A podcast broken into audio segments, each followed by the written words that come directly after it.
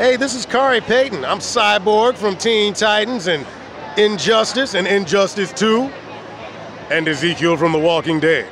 And you're listening to The Night Nerd. So keep listening. Also, booyah! Because I'm schizophrenic.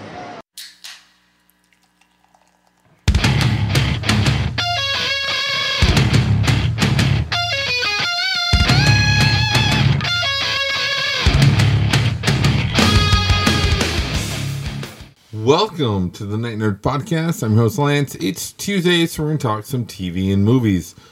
All week, we're celebrating Godzilla vs. Kong. It's out in theaters, it's available on HBO Max. Uh, it's Legacy, uh, is we're going to look at today, and you need to go watch it.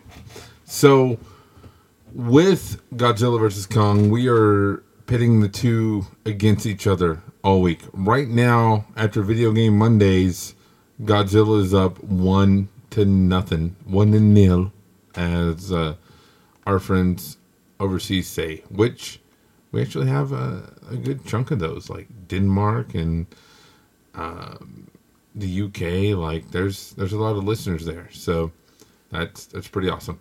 But today we are looking at the TV and movies of the franchise and this is a, a, a big big game changer. So we'll start with King Kong. Yesterday we started with Godzilla. We're gonna start with King Kong. The first King Kong movie came out in 1933, and from RKO Pictures. It is a masterpiece of cinema. Uh, such an amazing, amazing film. Ray Harryhausen uh, working on it and doing so. Directed by Ernest Schoedsack.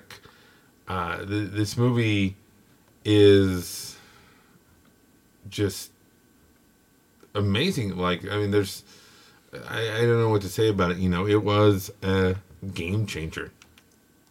And there have only been 12 King Kong movies. I mean, this is counting Godzilla vs. Kong and the 1962 King Kong vs. Godzilla, which, you know, let, let's talk about that film for a minute.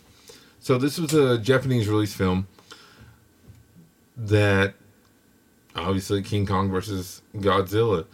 And it was one of the most attended films ever in Japan.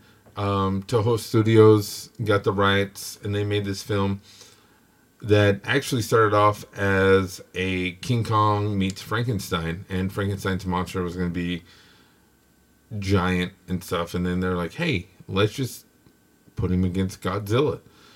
And the thing with all these films, I say they hold up because I appreciate classic cinema and I understand special effects of the time and stuff. You know, nowadays people, if it's not 100% CG, blah blah blah blah blah, everything. These these were practical effects. These were people in costumes with miniature sets doing their thing, and I, I, I think it works. You know, it's it's really really good, and you should check it out. So, this is a film that is on both of of their rosters. Like I said, it came out in 1962, so it was the third uh, film for both of them. You know, as we'll, we'll see with Godzilla in a minute. But you had King Kong in '33 and Son of Kong later that year, and then he went silent for almost 30 years. And you had King Kong versus Godzilla in 1962. But he was so iconic, you know. And you had King Kong Escapes in '67 um, a remake of King Kong in 76, King Kong Lives in 86, and both of those were directed by the same person.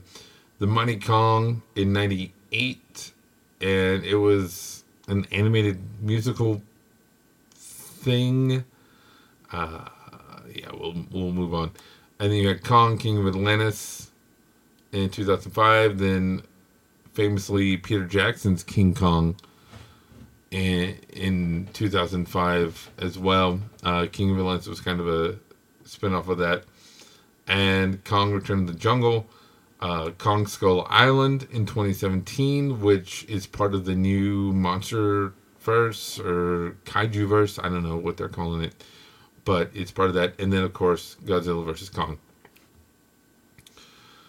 All these movies, you know, like I said, going back to the RKO days, are just massive. And King Kong has spun off Mighty Joe Young. Uh, I'm trying to think of like so many other other movies and stuff, and then TV shows. You know, back in '66, you had the King Kong show, which ran for three years and 26 episodes.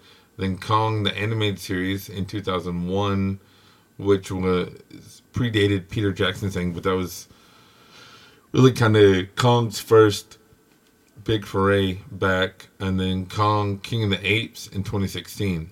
Now, Netflix. So the King of the Apes was a Netflix show from Avi Arad, who did a lot of the early Marvel stuff, but they're also doing a Skull Island series on Netflix. So we'll we'll see how that goes. But King Kong, you know, has been steady. Like I said, he had a little 30 year gap, but after that, 62, 67, 76, 86, 98, 05, 06, 07, and then shows in uh, throughout. Like he's he's been around. He's been he's been steady. Then you switch to Godzilla, who has had 36 films, 32 in Japan, and then four American based ones. Uh, the first Godzilla came out in 1954 and again super super classic iconic film like a staple if you consider yourself a film person you need to watch it.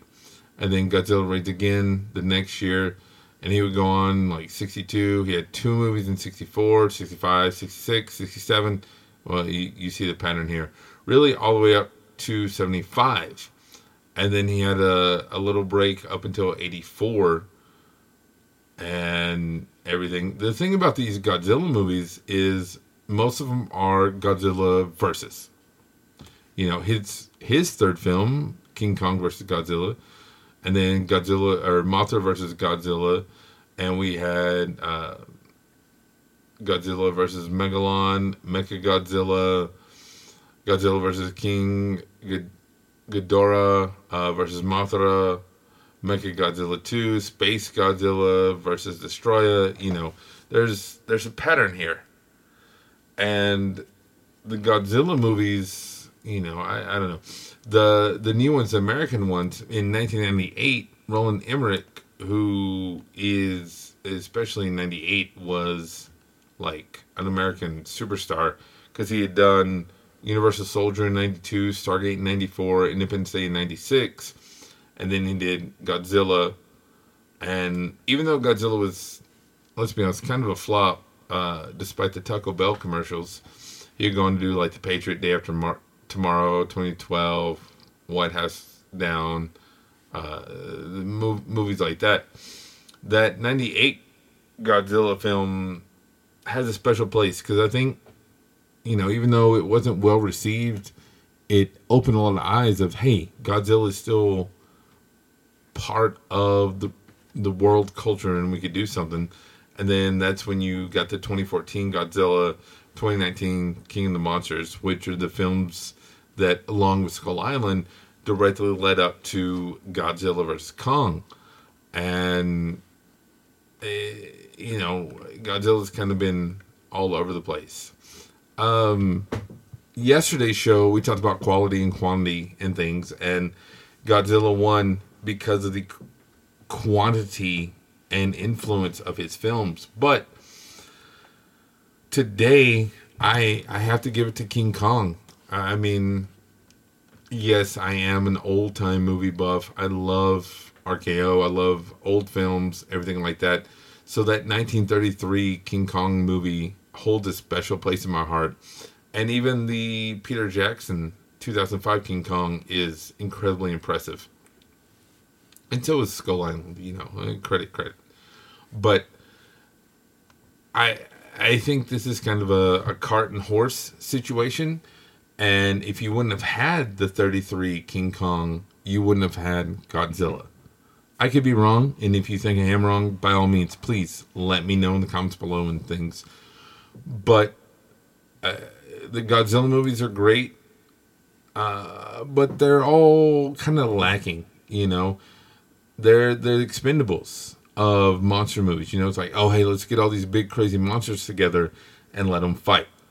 Whereas the King Kong, and this is true even in the new ones, the the King Kong movies are like, okay, who is Kong? Why is Kong a character? What are his motivations and stuff? And we could sit here and discuss the human element in the more recent films and things, the the American ones, like how the Godzilla movies try to focus too much on the American or on the human aspect, and it just it just doesn't work. But I, I just I have to give it to King Kong. You know, not just for the 1933 film, but just his legacy and and what he meant to movies after that, and where we saw not only technical jumps because of King Kong, but storytelling and really just just everything about it was just so amazing thanks to that first King Kong movie. So I, that's that's where I stand. So right now, for those of you tre- keeping track at home, we're one and one for King Kong and Godzilla. Uh, join us next time when we look at another category and see who comes out triumphant. But in the meantime, make sure to follow us on all social media Facebook, Instagram, Twitter, YouTube, everywhere. Just look for The Night Nerd. You can email me, nightnerd at thenightnerd.com. But otherwise, that's going to do it for us today. Again, my name is Lance. Thank you all so much for listening, and we will see you next time.